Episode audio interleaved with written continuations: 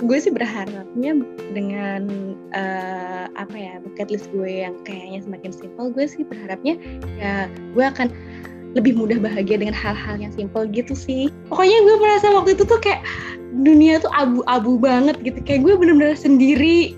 Ini sebelum gue belajar tentang brain nutrition ya gitu. Nutrition and brain ya. Jadi kayak gue merasa kalau misalnya gue apa ya makan makanan sehat terus Halo teman-teman, selamat datang di Ruang Reflektif lagi. Kayaknya udah lama banget nih ya kita nggak rekaman ataupun kita nggak update episode di Ruang Reflektif. Uh, sebenarnya kali ini uh, apa ya? Aku masih sendiri, aku masih belum sama Ade karena uh, satu dan lain hal. Jadi Ade belum bisa join sama kita hari ini di Ruang Reflektif. Tapi ada satu tamu istimewa nih teman-teman. Jadi sebenarnya uh, apa ya tamu yang yang yang mau kita undang hari ini tuh insya Allah dan semoga dia adalah pendengar setia dari ruang reflektif. Karena dedikasinya itulah makanya dia dia kami undang ke ruang reflektif kali ini. Gombal banget ya gue ya.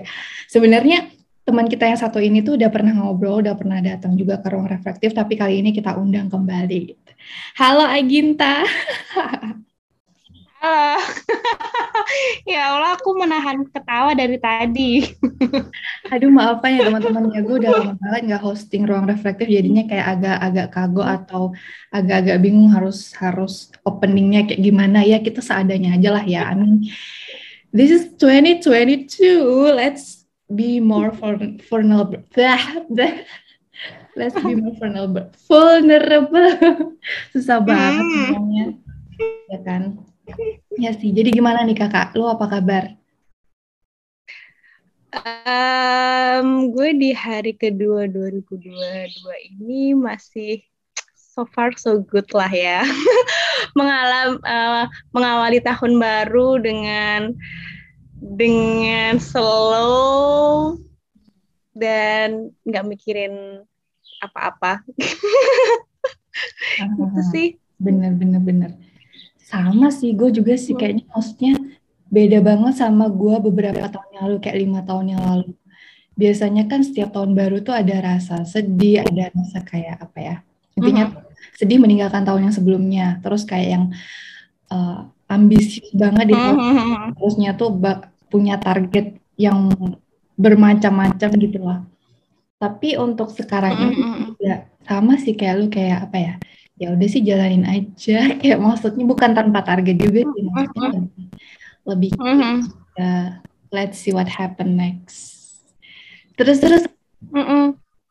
lu apa nih yang maksudnya uh, ada ada hal yang menurut lo berubah nggak sih dari diri lo entah itu dari apa ya uh, the way of thinking atau entah itu dari kebiasaan lo atau apa pun itulah ada nggak sih yang berbeda atau yang berubah dari tahun sebelumnya terus di tahun ini?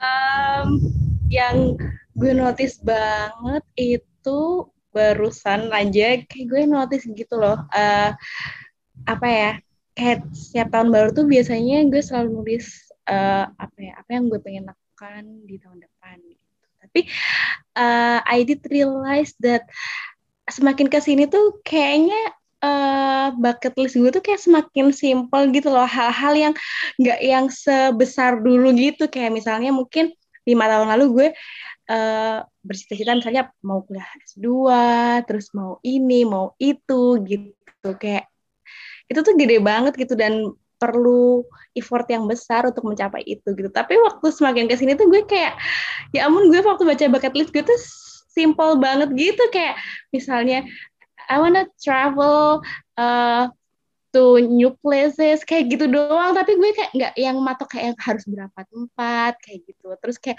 pokoknya hal yang simple gitu loh. Dan gue rasa apa ya nggak tahu entah entah gue semakin gue sih berharapnya dengan uh, apa ya bucket list gue yang kayaknya semakin simple gue sih berharapnya ya gue akan lebih mudah bahagia dengan hal-hal yang simple gitu sih. Ya, yeah, yeah. Of the day. iya sih. Tapi sebenarnya hmm, jadi ada satu pertanyaan. Apakah mungkin semakin kita dewasa itu kita juga semakin takut untuk bermimpi yang besar? What do you think? Hmm, I don't know. Kadang gue mikir kayak maybe I already achieve apa ya what I really want in life gitu kayak mungkin mimpi terbesar gue adalah ya udah gue pengen S2 di luar negeri gitu dan menamatkannya dan belajar banyak hal di sana. I think I don't know.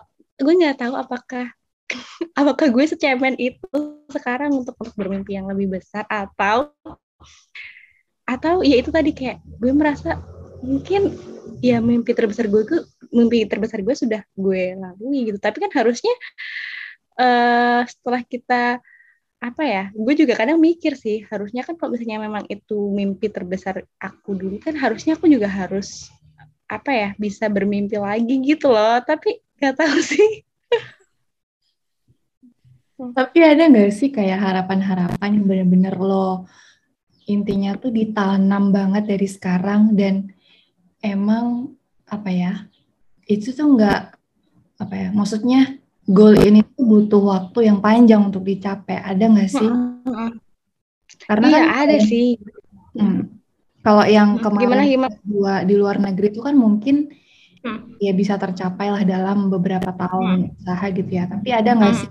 Lo punya sekarang ini lo punya harapan yang benar-benar harap harapannya ini nggak bisa tercapai dalam jangka waktu sebentar gitu. Harus ada proses yang lama dan panjang. Ada nggak sih kayak gitu iya sih ada gitu maksudnya dan ya gue mulai mau lagi gitu loh nyoba pelan-pelan dan apa ya pelan-pelan yang benar-benar itu benar-benar little step banget gitu yang gue juga masih belum bisa prediksi sih kapan uh, gue itu tercapai gitu yang maksudnya itu tuh agak-agak fake gitu loh. Jadi gue kayak nggak berani yang matok. Oke tahun segini gue harus uh, tahun segini gue harus mencapai itu gitu enggak. Kalau sekarang sih gue belum in, tahun ini sih gue belum matok ke sana ya. Gue cuman mau mulai aja sih. Dan itu tuh bener-bener yang langkah-langkah kecil banget gitu loh. Gitu, apa sih kakak boleh nggak sih di spill? Tapi kalau nggak mau nggak ini juga nggak apa-apa sih. apa ya gue masih belum dan itu tuh sebenarnya masih kayak abstrak gitu sih gue cuman kayak apa ya pengen mandiri secara ekonomi yang hmm, yang gue nggak depends ke orang lain gitu. Sekarang kan posisinya gue sedang istilahnya gue mungkin mandiri secara ekonomi tapi gue depends on others kan karena gue bekerja di suatu perusahaan gitu. Gue sih pengenin suatu saat gue bisa berdaya sendiri gitu loh dan gue pengen mulai dari sekarang gitu sih itu. Itu sih kakak. Nah, tapi untuk bentuk bentuk apa namanya reelsnya apa itu gue masih yang nah itu sih yang gue masih ingin masih mencari-cari gitu itu Ntar ya kakak baterai gue habis gitu dasar emang nggak ada persiapan banget nih Oke, sambil kita nunggu ya, teman-teman. si Aginta ini. Oke, jadi berarti tadi itu. Gimana kalau lu gimana kakak? Kalau lu gimana? Ya, dia tanya balik lagi sama gue. sama sih kakak, intinya adalah sebenarnya kalau gue itu beberapa bulan kemarin mencoba untuk kembali mengenali diri sendiri, kayak um, berusaha untuk lebih banyak melakukan perjalanan ke dalam diri untuk mengenali dan untuk mendefinisikan kembali apa sih sebenarnya purpose yang mau gue capai di akhir nanti long term goalnya hmm.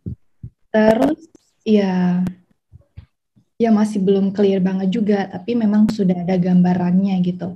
Dan kalau menurut gue itu kan tadi dengan kata lain kita berdua kayak intinya punya another big goal kan berarti. Tapi maksudnya um, jangka waktunya memang butuh waktu yang nggak sebentar gitu kan.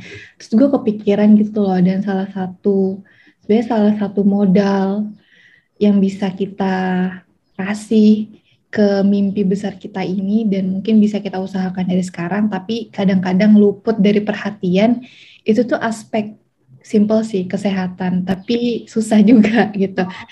Uh, gimana menurut lo kakak tentang aspek ini gitu? Pentingkah atau seberapa lo mengconsider aspek ini di kehidupan lo sekarang untuk mencapai tujuan panjang lo itu? Hmm, penting banget sih menurut gue. Walaupun mungkin gue belum belum mikirnya sejauh lo gitu ya. Maksudnya uh, apa ya gue mikirnya tuh ya kesehatan tuh investasi diri gue sendiri dan ya investasi, investasi diri gue sendiri dan jangka panjang gitu sih. Kayak apa ya uh, karena gue merasa apa gue juga pernah mengalami saat-saat sulit di mana uh, kesehatan gue tuh drop dan akhirnya kayak itu juga merugikan diri gue sendiri gitu. Yang akhirnya gue juga apa mengalami suatu fase di mana gue mengubah kebiasaan-kebiasaan gue yang dulunya bener-bener apa ya gue merasa gue tuh udah berubah banget lah sampai akhirnya gue sampai sakit-sakitan terus kayak gitu. Jadi gue harus berubah dan akhirnya gue juga merasakan manfaatnya sendiri gitu loh. Kayak gitu sih. Iya sih, tapi lo ada gak sih kayak pengalaman juga, uh, I mean, nggak cuman concern tentang ke masalah kesehatan physically ya, tapi juga kesehatan hmm. mental. Ada gak sih lo kayak pengalaman-pengalaman kayak gitu yang akhirnya juga berhubungan ke kesehatan uh, fisik lo gitu? Iya sih, gitu. Gue merasa yang paling yang paling apa buruk banget kesehatan mental gue tuh awal tahun kemarin gitu waktu hmm. bener-bener gue interaksi sendirian jauh dari rumah winter. It was really hard lah ya. Dan gue merasa gue tuh kayak pokoknya gue merasa waktu itu tuh kayak dunia tuh abu-abu banget gitu. Kayak gue bener-bener sendiri. Padahal uh, kenyataannya ya gue nggak sendiri. Gue punya banyak temen juga di sana. Cuman kayak gue nggak kayak mata gue tertutup gitu loh gitu terus akhirnya waktu itu kayak gue jadi kayak susah tidur gitu kan dan dan ya kalau susah tidur pasti kesehatan lu terganggu gitu loh. Waktu itu gue memang terganggu banget jadi kayak apa uh, sering pusing sering sakit kayak gitu-gitu sih. Walaupun nggak yang sakit yang kayak gimana ya tapi uh, yang itu ngefek banget sih karena karena gue banyak pikiran nggak bisa tidur akhirnya itu sakit-sakit. Terus akhirnya ya akhirnya yang efek juga ke tesis gue yang nggak nggak kelar-kelar waktu itu kayak gitu sih tapi kayak sekarang ada nggak sih kakak lo kayak um, apa ya perubahan in terms of maybe your way of thinking or the way you accept something in your life kayak berkaca dari hmm. pengalaman itu tadi gitu loh apa sih yang lo bisa hmm. pelajari dari kondisi satu tahun yang lalu itu? Um, iya sih gitu. Kayak mungkin waktu itu dulu kayak gue yang mikirin banget apa ya apa ya kayak karena waktu itu kan gini sih ceritanya kan gue sedikit cerita kan waktu itu kayak tesis dan gue lihat teman-teman gue ada beberapa yang udah selesai jadi gue kayak stres gitu kan. Padahal gue juga apa namanya waktu itu bukan yang gue mandek atau gue mengalami kendala yang besar dengan tesis gue gitu. Gue cuman mungkin ya dan waktu itu kenyataannya juga gue nggak telat gitu nggak telat nggak telat selesainya gitu. Cuman gue kebanyakan mikirin orang lain gitu kayak iya orang lain udah sampai segini kenapa gue belum? Kayak gitu gitu loh. Nah sekarang jadi gue kayak mikir ya udahlah yang penting tuh kayak gue melakukan apa yang gue bisa gitu. Gue nggak mau kayak banding bandingin gue dengan orang lain. Itu sih yang pertama. Terus gue juga mikir sih apa namanya asupan apa ya makanan dan dan olahraga itu juga penting banget gitu loh untuk kesehatan mental. Jadi bukan bukan cuma kesehatan mental yang akan mengaruhi kesehatan fisik kita juga tapi kesehatan fisik kita juga itu bisa mengaruhi kesehatan mental kita juga gitu loh. Karena ini sebelum gue belajar tentang brain nutrition ya gitu nutrition and brain ya. Jadi kayak gue merasa kalau misalnya gue apa ya makan makanan sehat terus itu gue yang sering olahraga gue juga kayak lebih bisa berpikir dengan jernih gitu loh. Gitu sih dan ternyata waktu gue belajar ternyata memang ya makanan juga mempengaruhi the way we think of something gitu loh dan cara pandang kita gitu sih. Jadi kayak gue mikirnya sekarang juga ya dua-duanya itu berkesinambungan gitu ya kesehatan fisik juga mengaruhi kesehatan mental kita, kesehatan mental kita juga bisa mengaruhi kesehatan fisik kita juga gitu sih. sih menarik tau teman-teman kalau teman-teman tahu ya. Jadi Aginta nih agak unik. Jadi kayak dia tuh sering ngepost sarapannya dia. Jadi sarapannya pakai oats terus pakai sayur yang rumahan gitu loh. Kayak mungkin apa? Sayur apa kakak? Yang sayur bayam. Sayur bayam sayur sop iya tapi makanya pakai oats kayak bisa gak sih kakak cerita lo kenapa kayak makannya kayak gitu gitu kenapa um, lebih sering oats sekarang nggak pakai nasi? Hmm. Apa lu udah mengurangi nasi atau emang nggak makan nasi sama sekali atau gimana? Gue udah mengurangi nasi sih. Sebenarnya ini mungkin gue bisa cerita, mungkin gue pengen cerita sedikit sih gitu pengalaman gue dua tiga tahun yang lalu ya. Jadi kan uh, gue ini kan kerja di dua tiga tahun yang lalu tuh gue kayak sempat beberapa kali pindah kerja di beberapa perusahaan makanan di mana waktu itu dari mana gue posisinya sebagai tim uh, research development ya yang uh, tugas gue sehari-hari itu yang ya trial produk ini itu dan gue banyak uh, waktu itu gue kebetulan emang pegang banyak project yang gue rasa nggak sehat sih ya. Banyak bahan aditif yang gue makan setiap harinya gitulah Nah, pada saat itu itu kebetulan emang kayak akhir-akhir tahun kayak gini loh. Jadi kan akhir tahun, sering hujan, gue juga kan naik motor gitu. Dan gue try gue juga pegang project yang kayak gitu tadi itu. Dan gue itu uh, tiba-tiba aja gue tiap hari tuh gatal gitu loh. Badan gue tuh setiap kalau malam tuh kayak muncul ruam-ruam gede di seluruh tubuh gue. Dan gue nggak bisa tidur kalau gue nggak minum antihistamin obat antihistamin gitu loh. Gue bener-bener kayak bener tuh gue harus konsumsi itu tuh either every day atau uh, dua hari sekali atau tiga hari sekali gitu setiap dia muncul pokoknya gue harus minum gitu dan itu kan menyiksa banget ya maksud gue nggak enak lah ya hidup ketergantungan sama obat gitu. Even setiap gue habis minum itu ya gue bisa hidup dengan normal gitu. Tapi tetap aja nggak enak kan gitu. Uh, there must be something wrong waktu itu gue mikirnya gitu kan. Terus kayak gue udah coba uh, ke dokter. Kata dokter kayak mereka cuma bilang uh, ini mbak imunnya lagi turun gitu. Terus gue coba gue udah coba kayak ya minum vitamin tapi tetap aja nggak ngefek. Maksudnya minum vitamin yang dalam bentuk tablet-tablet gitu loh. Akhirnya uh, gue nggak sengaja ketemu uh, Instagramnya dokter Zaidul Akbar gitu. Mungkin udah banyak yang tahu lah ya uh, tentang dokter ini gitu. Itu kan kayak uh, si dokter nih sering ngepost ini itu soal makanan sehat makanan alam Rasul kayak gitu kan. Terus kayak apa ini karena makanan gue sehari-hari ya? gitu. Terus akhirnya gue coba dari situ tuh uh, gue coba kayak ya udah gue bener-bener waktu itu tuh gue totally banget merubah makanan gue gitu yang dari tiap hari gue misalnya makan gorengan makan nasi segala macam. Gue waktu itu gue makannya kayak beras merah terus itu di beras itu gue campur-campur kayak apa namanya biji-bijian gitu minum jus minum air seduhan rempah-rempah kayak gitu. Dan alhamdulillah setelah minum kayak gitu dua tiga minggu tuh gue bener-bener gak pernah gatal-gatal kayak gitu lagi gitu loh. Jadi kayak gue merasa kayak berarti kan bener ya maksudnya tuh ada yang salah sama yang gue makan gitu.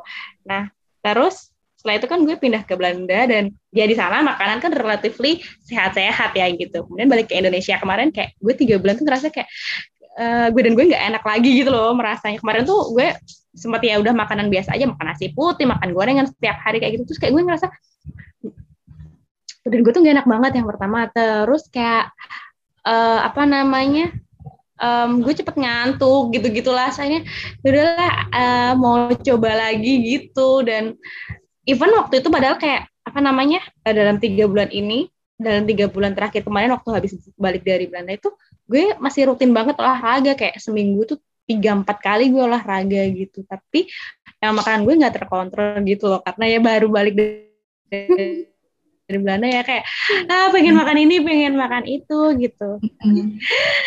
Tapi ya itu tadi terus kayak badan gue nggak enak banget. Akhirnya ya udah deh uh, dari dua akhirnya dari bulan apa ya November kayaknya itu gue udah mulai makan oats kayak gitu. Terus kayak semakin ke sini gue juga ya udah gue banyakin lagi makin makan sayur makan buah kayak gitu. Kayak gue batasin juga makan makan gorengan. Gitu gitu sih.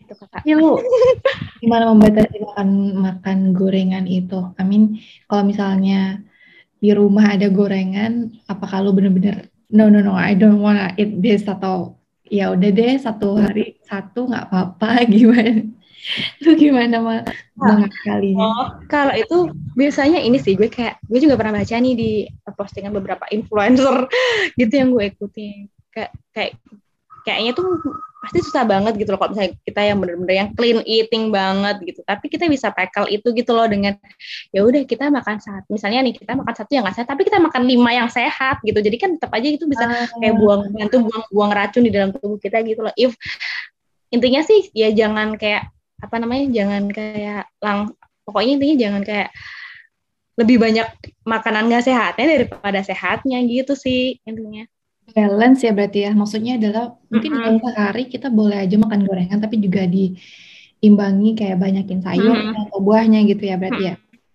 Oke, okay, I see, Iya sih. Soalnya kalau kalau buat gue pribadi susah sih untuk menghindari itu ya.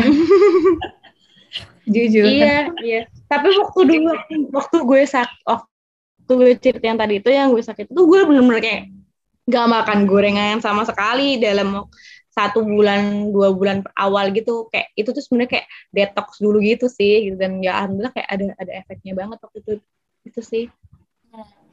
Sama gimana menurut lo ini kakak? Lo kan tadi bilang uh, sempat belajar tentang brain brain and nutrition hmm. ya.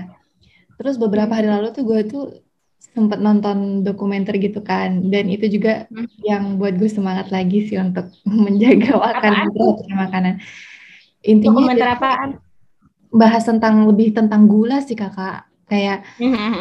makanan yang kita makan kayak makanan olahan ataupun camilan-camilan itu sebenarnya gula mm-hmm. semua ya dan sebelum mm-hmm. sebelum ini tuh kemarin gue pas baru-baru aja pulang itu tuh mm-hmm.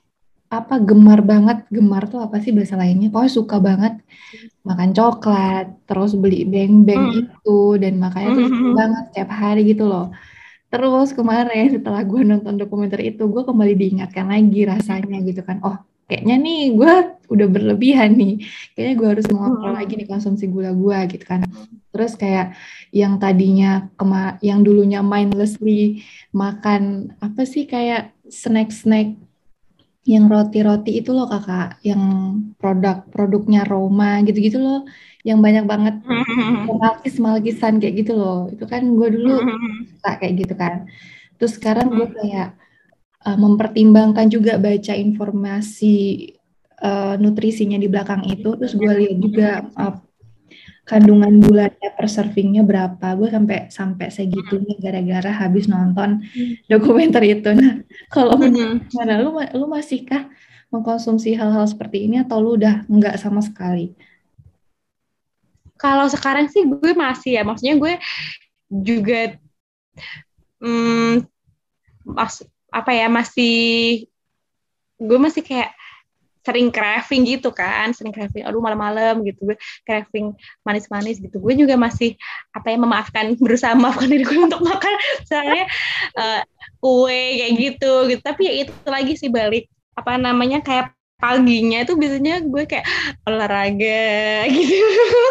Yang bener-bener apa namanya gue lihat kalorinya itu berapa terus habis gitu apa namanya gue juga biasanya clean pagi-pagi tuh gue cleansing pakai itu tadi sih pakai jus sama pakai uh, rebusan rempah-rempah gitu. Kayak gitu sih kakak. Kalau gue sekarang sih uh, honestly gue masih belum bisa yang literally 100% clean eating sih gitu. Tapi gue mencoba untuk lebih baik lah dari waktu awal-awal gue balik sini yang nggak terkontrol banget makannya kayak ya Allah seminggu tuh bisa kali gue dua kali makan terang bulan seminggu dua kali menurut gue emang itu parah ya kakak ya? Maksudnya seminggu dua kali. Karena karena kan terang karena kayak terang bulan itu karena gue makanya kayak big portion gitu loh. Terus itu makanya malam-malam.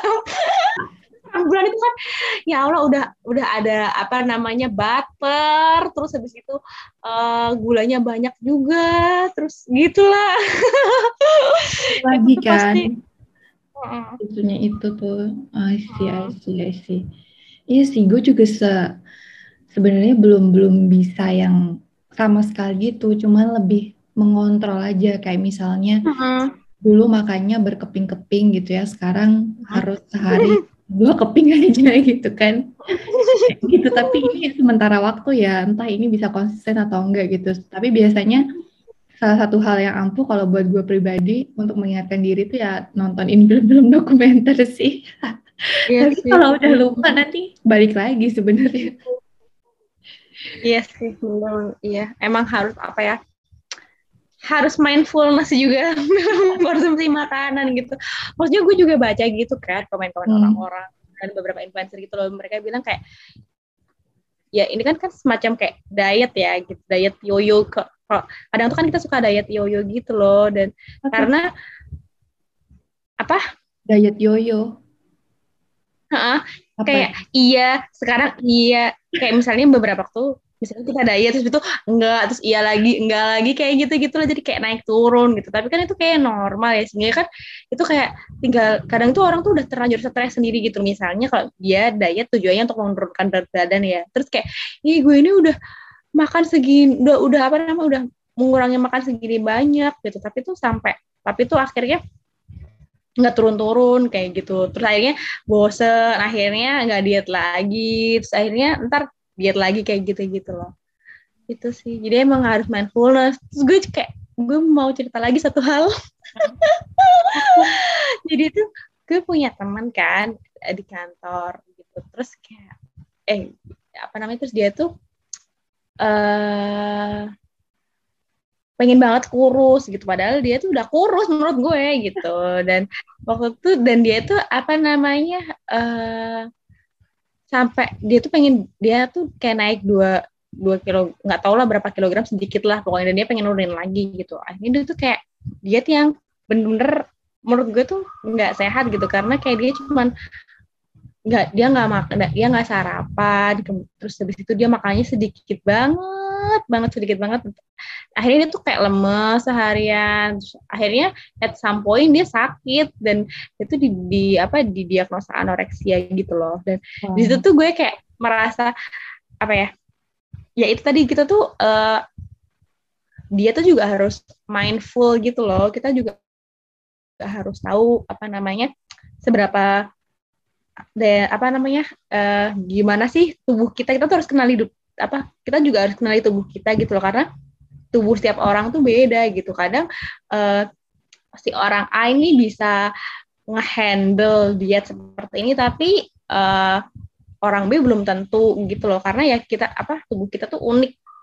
Masing-masing tubuh kita kan unik gitu dan kalau misalnya kita mau diet ya apa namanya kita juga harus tahu gitu loh kebutuhan kalori kita per hari itu berapa gitu. Jangan langsung kayak dipukul rata harus apa namanya ngurang harus cut kalori sekian banyak dan nggak bisa langsung kayak aku pengen diet aku besok pengen diet. Terus langsung kayak uh, ngurangin kalorinya banyak banget. Jadi kayak benar-benar kita tuh kalau berkaitan sama diet gitu apa namanya baik itu untuk ngurangin berat badan atau untuk kesehatan atau untuk tujuan lain itu kita benar-benar harus mindful sih sama sama diri kita sendiri sama tubuh kita dan ya sama apa yang kita perlukan gitu gitu sih kakak bisa dibalas juga nggak sih? Maksudnya kalau tadi pengen nurunin berat badan atau pengen jaga kesehatan.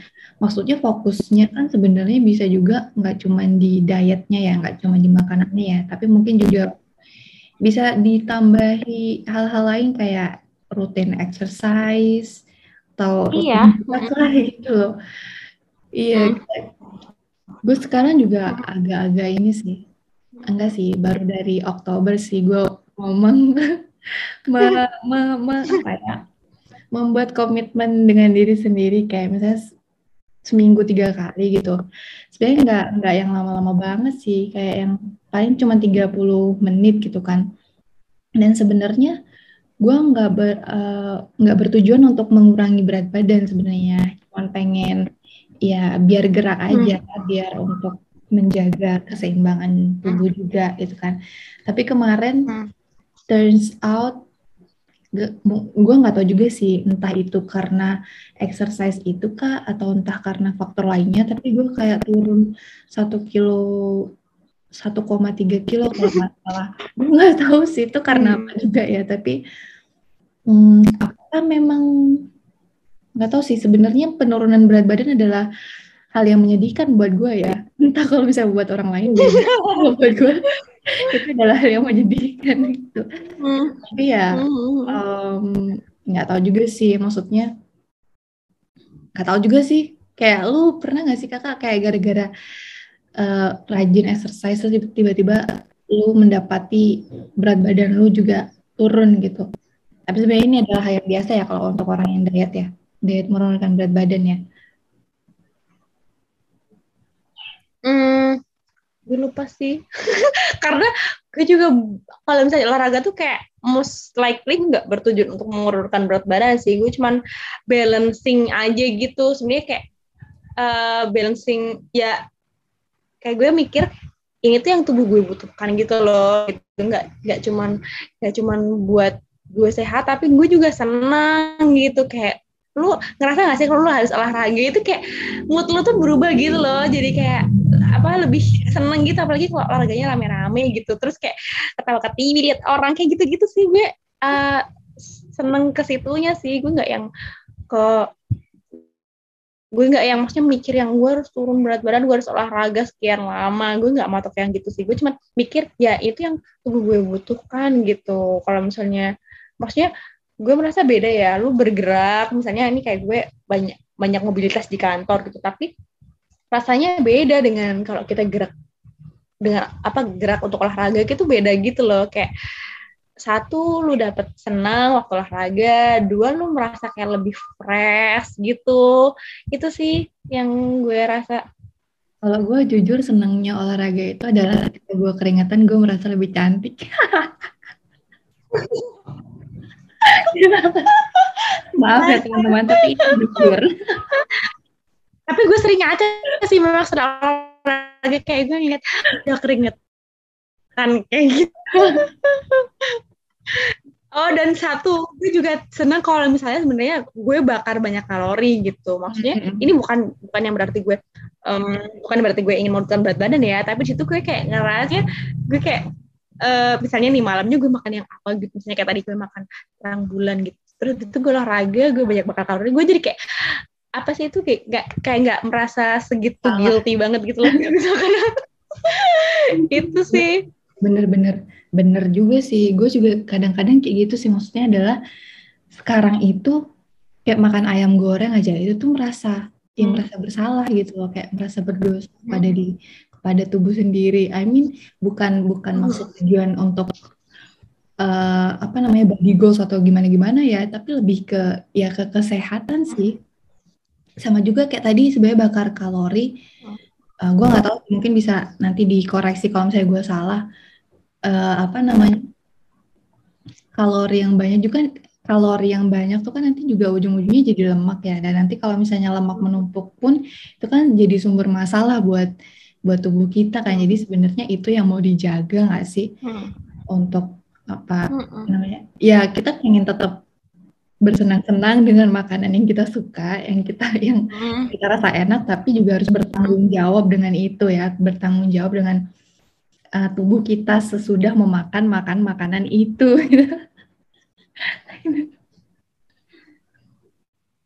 Iya sih ya iya benar banget. Gue juga merasanya gitu sih. Maksudnya ya itu tadi gue kayak merasa olahraga itu uh, bukan yang bukan sesuatu yang gue bawa serius banget walaupun gue gue walaupun gue gue memang maksudnya uh, punya target gitu maksudnya gue seminggu harus berapa kali olahraga kayak gitu gitu tapi bukan sesuatu yang serius banget sampai gue harus setiap kali olahraga habis olahraga kayak gitu gitu gue bukan yang kayak gitu sih Lu berarti olahraganya di luar rumah gitu kakak? Maksudnya bareng teman-teman gitu, rame-rame? Kalau biasanya sih ada seminggu sekali gitu di kantor, zumba gitu, zumba. Hmm. Terus kalau di lain hari sih gue ya udah di di rumah aja gitu. Apa namanya zumba, yoga, atau core strength lainnya gitu sih. Tapi ya semoga tahun ini semakin banyak olahraga yang gue coba itu salah satu bucket list gue sih. Ya, Bukan gue coba tapi kayak mulai lagi kayak gue pengen banget renang lagi gitu. Itu sih. Karena pengen... sekarang juga kolam renang udah banyak yang buka kan. Mm-hmm. gue pengen belajar renang cuy tapi gue nggak bisa renang. Ya iyalah gue pengen belajar renang karena ya, iya makanya lu belajar. Enak banget tau kak, kak jadi kan dulu ceritanya waktu di, di Belanda tuh kayak gue mager banget renang soalnya dingin gitu. Ternyata kan airnya anget ya. Terus habis itu kayak gue pernah sekali tuh aduh aku kan kalau di sana kayak harus reservasi gitu kan. Terus apa gue nggak mau deh aku pusing gitu. Tapi terus kayak temen gue ayolah temenin temenin gitu. Akhirnya gue berangkat kan. Dan ajaibnya setelah renang gue nggak pusing. Kayak pusing gue tuh hilang. Padahal tuh kayak bener-bener yang pusing yang kepala berat banget gitu loh. Terus kayak pulang-pulang itu enteng banget gitu kepala seakan-akan nggak tahu beban gue larut dalam air. Kayak gitu. Terus habis terus kan habis apa renang tuh pasti nyantuk gitu kan terus tidur mungkin sih mungkin ya jadi kayak stres lu adrenalin lu tuh tercurahkan di situ apa sih gue ngomongnya ya Gila sih bener sih Hmm. Eh, tadi gue tuh mau ngomong sesuatu, tapi gue lupa. gue lupa mau ngomong apa. Oke deh, lanjut aja ke topik selanjutnya. Olahraga ya sih. Ya? Gue gue tuh kemarin apa namanya suka hmm? uh, sempat dengerin juga kan dengerin ini maksudnya adalah sebenarnya salah satu bentuk self love kita itu adalah kita disiplin terhadap diri sendiri gitu loh maksudnya adalah hmm, ketika hmm, kita hmm. bisa disiplin tadi jaga makanan kita disiplin untuk exercise itu sebenarnya salah satu bentuk self love kita gitu kan maksudnya adalah kalau yang selama ini mungkin beberapa orang mikirnya self love itu adalah ketika kita bisa ngetrit diri kita dengan hal-hal yang membuat kita senang, tapi sebenarnya di balik kesenangan itu kan juga ada mudorotnya gak sih? Jadi hati dengan konsep self love sendiri gitu ya. So, jangan sampai um, self love yang kita kira itu bahkan bermanfaat buat kita justru jadi bumerang gitu. Itu sih. Bener Yang nyambung nggak sih? Gue nggak tahu sih. Cuman gue tadi kepikiran aja gitu kalau di sini. Yeah salah satu iya bener sih hmm. iya bener gue kadang itu kayak juga merasa gitu loh kayak gue olahraga atau gue makan sehat tuh sebagai salah satu bentuk rasa syukur gue juga gitu. Gue diberi kesehatan. Makanya gue ingin menjaga itu gitu dengan ya itu dengan dengan olahraga dengan makan yang baik dengan ya menjalankan apa ya hal-hal yang baik untuk tubuh gue gitu loh. Jadi kayak gue merasa ya ini salah satu bentuk rasa syukur gue juga gitu. Karena karena Allah sudah ngasih gue kesehatan gitu. Gue pengen ngejaganya dengan olahraga dengan makan sehat. Kayak gitu gitu juga sih kakak sama ini sih kakak lain self love tadi. Gue tertarik nih. Kebanyakan kan anak muda nih sekarang um, kebanyakan mereka itu hasil kayak saya gue nggak tahu sih. Maksudnya banyak dari kita yang kerja tuh kayak sampai nggak inget waktu. Gue nggak tahu entah itu memang tuntutan mereka atau memang ada hal lain yang menyebabkan itu gitu ya. Cuman gimana menurut lo kakak ketika lo harus begadang? Atau ketika lo harus ya itu begadang sih. Maksudnya apakah lo masih sering atau lo sering kepepet untuk akhirnya begadang? Atau gimana sih? Kok pertanyaan gue muter-muter intinya gimana pendapat lo tentang begadang gitu? Oh tentang begadang. Hmm. um, gue sih sebenarnya penganut tahap yang uh, ya tidur itu benar-benar emang harus apa namanya tidur tuh mempengaruhi kesehatan kita juga gitu. Gue sempat baca sedikit, gue belum selesai baca bukunya sih, yang judulnya Why We Sleep. Gue lupa penerusnya siapa ya, tapi lumayan cukup lumayan terkenal sih kayak dan udah ditranslate kayak bahasa Indonesia juga kalau nggak salah itu tidur itu kan di mana kita tuh memberikan gitu loh untuk tubuh kita dan waktu tidur ternyata kayak kan namanya banyak yang ngedetox gitu loh yang melakukan proses detoksifikasi racun-racun yang ada di yang ada di tubuh kita gitu. Dan ketika kita kurang kurang tidur ya efeknya ya nggak apa proses tersebut tuh nggak bisa berlangsung dengan sempurna kayak gitu sih. Itu itu sih yang gue uh, bisa konklusi dari sedikit yang gue baca dan ya itu tadi sih apa namanya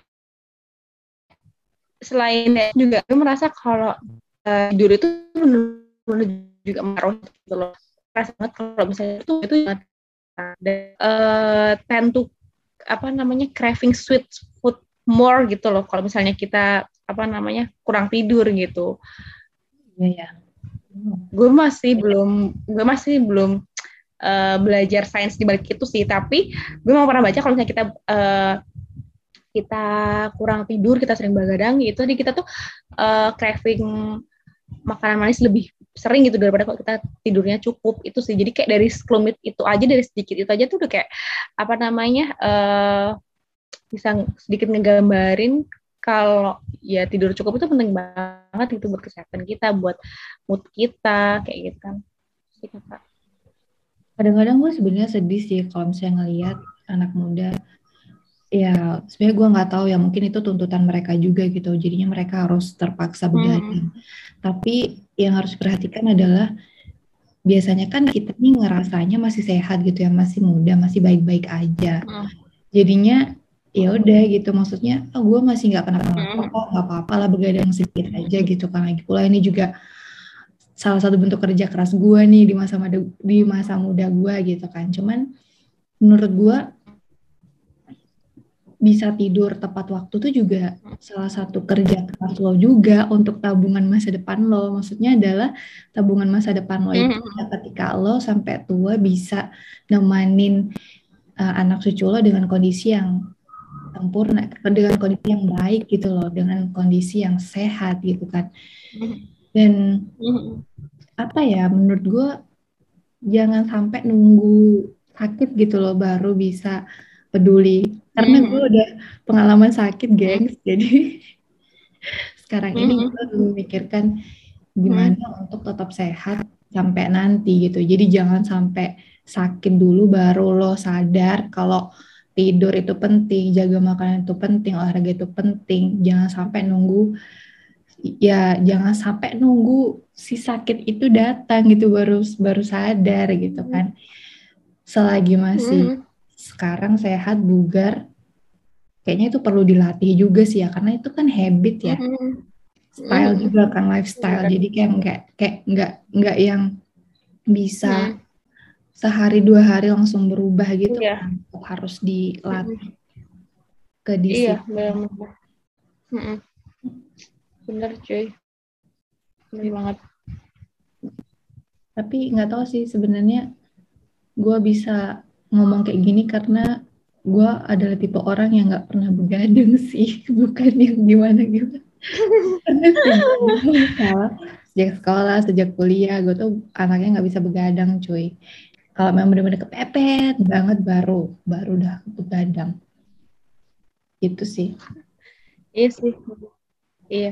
Gue juga sih gue juga bukan tipe orang yang malam tuh. Gue termasuk gitu loh. Gue milih tidur cepat dan ngerjain itu pagi daripada gue begadang. Biasanya sih kayak gitu. Karena gue benar-benar kayak kalau udah di atas jam 9 tuh udah kayak otak-otak gue tidak bisa berfungsi dengan dengan semestinya. Maksudnya kayak ya udah gue udah ngantuk udah capek udah nggak mau udah nggak bisa mikir gitu. Jadi kayak useless gitu sih gue mikirnya. Ya udah mending istirahat besok pagi udah fresh baru mikir lagi gitu sih. Uh -uh tapi gue ada tau kakak di satu titik di mana gue tuh membandingkan diri gue sama teman misalnya nih teman kamar sebelah gitu kan. Jadi dia tuh kayak bisa nugas atau bisa uh, ngerjain penelitiannya sampai jam 2 malam sampai jam 3 pagi hmm. gitu kan. So gue tuh sempat pada satu titik membandingkan diri kayak kok gue lemah banget ya? Masa dengan tantangan kayak gini gue begadang sedikit aja nggak mampu? gitu kan. Tapi setelah gue pikir-pikir setelah akhirnya bersedih-sedih ria dengan membanding-bandingkan diri tadi gue mikir juga sih lah sama aja kali orang dia kan bangun sampai pagi tapi dia tidurnya sampai pagi juga maksudnya mungkin dia jam 10 pagi baru bangun mm -hmm. sedangkan gue kan jam jam mm -hmm. aja udah bisa di depan laptop gitu kan jadi sebenarnya mm -hmm esensinya Hmm. sama aja nggak sih gitu kan Hmm. Cuma Iya. perbedaan ini aja sih, kayak kadang-kadang orang memang lebih aktif di malam hari tapi sebagian orang lain Heeh. lebih aktif di siang hari Mm-mm. Mm-mm. Iya, bener. Bener banget sih. Tapi gue juga sempat baca sih dulu kalau misalnya tuh sebenarnya itu tidur malam tuh nggak bisa digantikan dengan tidur pagi gitu loh. Kayak tidur tidur waktu malam tuh kita udah di set malam untuk tidur itu tuh udah yang the best time for rest gitu loh kakak. Jadi kayak misalnya lu begadang malam, terus kan biasanya orang eh biasanya kan orang kayak cenderung untuk akhirnya tidur tidurnya pagi gitu kan. Nah itu sebenarnya tuh kayak gak gantikan waktu gitu loh sebenarnya tubuh kita kan tetap capek waktu tidur pagi gitu dan gue tuh emang ngerasa sih kalau misalnya gue begadang dan gue tidur pagi even itu misalnya gue biasanya tidur malam tuh selama tujuh jam dan gue tidur misalnya dari dari apa namanya subuh sampai tujuh jam tujuh jam kemudian tuh tetap lebih enak kalau tidur malam gitu loh. Itu sih. Setuju sih. Nah tuh teman-teman. Jadi itulah beberapa pesan pesan dan kesan kita bahas jadi apa ya? Sebenarnya kita cuma ngalor ngidul aja sih nih ya eh, ngobrolnya ya Mhm. Ini adalah apa yang kita rasakan dan apa yang mau kita Hmm. kita nggak mau gimana gimana sih cuma mau ya cerita aja Hmm. gitu teman-teman semua semoga Iya. teman-teman juga punya spirit yang sama untuk menjaga kesehatan sejak dini gitu aja sejak dini Mhm. Iya sih, benar-benar. Itu benar-benar investasi yang mahal loh kesehatan. Maksudnya, ya kalau kita maksudnya bisa dilihat betul sekarang kalau misalnya sakit harga nginep di rumah sakit aja berapa? Belum harga perawatannya segala Mahal, macam jadi kayak gue ngerasa kesehatan tuh benar-benar yang mahal banget. Bener sih bener. Sebenarnya nge- dan ngejaganya tuh sebenarnya nggak mahal gitu loh. Ya nggak sih? Lu kayak misalnya kalau misalnya orang bilang hidup vegan itu akan lebih sehat. Padahal orang Indonesia tuh kayak ya udah karena sebagai orang Indonesia itu bisa sehat gitu. Kayak makan tahu tempe tiap hari makan sayur kita punya banyak banget beragam macam sayur dan eh, apa namanya salad-salad lokal yang enak banget dan sehat gitu loh. Iya nggak sih kalau dipikir-pikir? kakak gue ada satu pertanyaan nih kalau misalnya pecel nih ya pecel kan sebenarnya sayur ya tapi kalau untuk saus kacangnya tuh gitu lo gimana kakak Iya sih emang emang maksudnya kacang kan memang lemaknya banyak ya. Tapi kan kita lihat juga gitu maksudnya yaitu eh, lemak nabati kan gitu dan apa namanya semua lemak nabati itu nggak mengandung kolesterol gitu karena kan kolesterol itu kan cuma ada di eh, lemak-lemak hewani ya kayak dari daging kayak gitu-gitu. Jadi kayak sebenarnya sih akan tetap oke dan aman kalau misalnya kita makanya dalam jumlah yang ya sewajarnya gitu nggak yang nggak yang over kayak gitu sih kakak gitu sih. berarti masih tetap aman lah ya Mhm. Oke oke oke. Kita udah berapa lama nih? Lu ada nggak kakak pesan-pesan lagi nih buat teman-teman reflektif lainnya untuk lebih reflektif tentang dirinya sekarang dan kesehatan? Ya? Mungkin tuh tadi sih kita harus lebih mindfulness gitu loh kalau misalnya ya dalam melakukan eh dalam kehidupan sehari-hari gitu sih nggak cuman nggak cuman apa namanya dalam hal menjaga kesehatan. Tapi kalau dalam menjaga kesehatan itu tadi kalau menjaga kesehatan yang kayak yang gue bilang tadi sih kayak gue, kita harus ngerti juga kemampuan tubuh kita ngehandle sesuatu tuh seberapa gitu sih. Jangan cuma jangan cuma apa ya jangan membandingkan diri kita dengan orang lain gitu. Karena ya tubuh kita tubuh masing-masing orang itu punya keunikan masing-masing. Metabolismenya juga beda-beda tiap orang. Kayak gitu sih kakak. Tuh kayak ini sih? ini 2022 yang lebih Amin, amin. Kalau eh, apa ya? Gue nggak tahu sih penutup eh, apa yang mau gue sampaikan ini relate atau enggak. Cuman tahun lalu itu kan adalah salju, sal- salju pertama gue ya. Tahun lalu beneran kayak tanggal 3 Januari 2021. Karena itu salju pertama gue, gue agak Hmm. sedikit tentang apa sih itu snowflake gitu kan.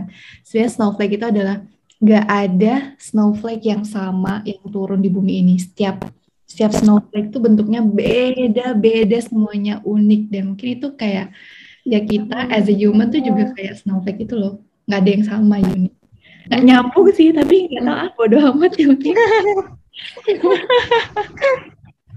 gue jadi inget juga sesuatu yang kayak gue juga jadi inget sesuatu yang mirip-mirip kayak gini. Agak nggak nyambung juga kayak gini. Jadi kan gue sebelum gue balik ke sini gue tuh ke uh, zoo di sana di Belanda kan. Dan kita tuh ngelihat zebra. Terus habis itu kayak waktu itu tuh gue tanya, gue tanya gitu sama teman gue eh kok apa namanya zebra ini kan hidupnya berkelompok ya gitu. Gimana ya mereka caranya ngebedain temen yang ini sama yang lain gitu. Terus temen gue nyahut nih temen gue yang ahli ensiklopedia tumbuh apa hewan. Dia bilang eh, tahu nggak mbak uh, apa namanya setiap corak di zebra itu beda tahu mas satu dengan yang lainnya itu. Jadi nggak mungkin ada yang sama. Jadi mereka bisa mengenalinya dari situ. Oh gitu. Masa sih gitu? Kayak coba deh lihat dari sini. Nggak ada yang sama. Oh iya ya gitu. Jadi kayak oh gitu caranya gitu. ya seperti itulah. Emang memang semuanya itu diciptakan berbeda-beda untuk satu tujuan. Oke, itulah tadi teman-teman penutup kita yang entah nggak tahu nyambung atau enggak, tapi kayaknya tetap asik aja ya. Jadi tolong dimaklumi dan tetap dengarkan saja uh, apa-apa yang baik diambil, tapi kalau misalnya ada yang buruk, jadikan itu sebuah contoh yang jangan dicontoh aja ya, contoh yang jangan dicontoh, contoh yang jangan di, di, di dilakukan gitu. Oke teman-teman mungkin untuk episode ruang reflektif kali ini sampai di sini dulu kali ya nanti kita sambung lagi semoga di episode selanjutnya kita sudah bisa rekaman lagi bareng Ade. Thank you banget buat Aginta yang udah mau main-main lagi ke sini ya Allah thank you banget keren banget tadi penjelasannya dan pengalaman-pengalamannya. Semoga sehat terus ya dan semoga bisa konsisten untuk exercise-nya, untuk jaga makannya dan lain sebagainya. Amin, amin, amin. Thank you juga Erna sudah kembali mengundang aku di sini. Semoga My uh, dan teman-teman lainnya yang mendengar tidak bosan.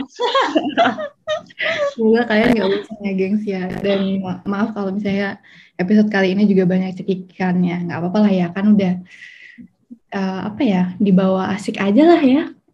Intinya. Hmm. Pasti nggak nyambung lagi. Oke okay deh, gue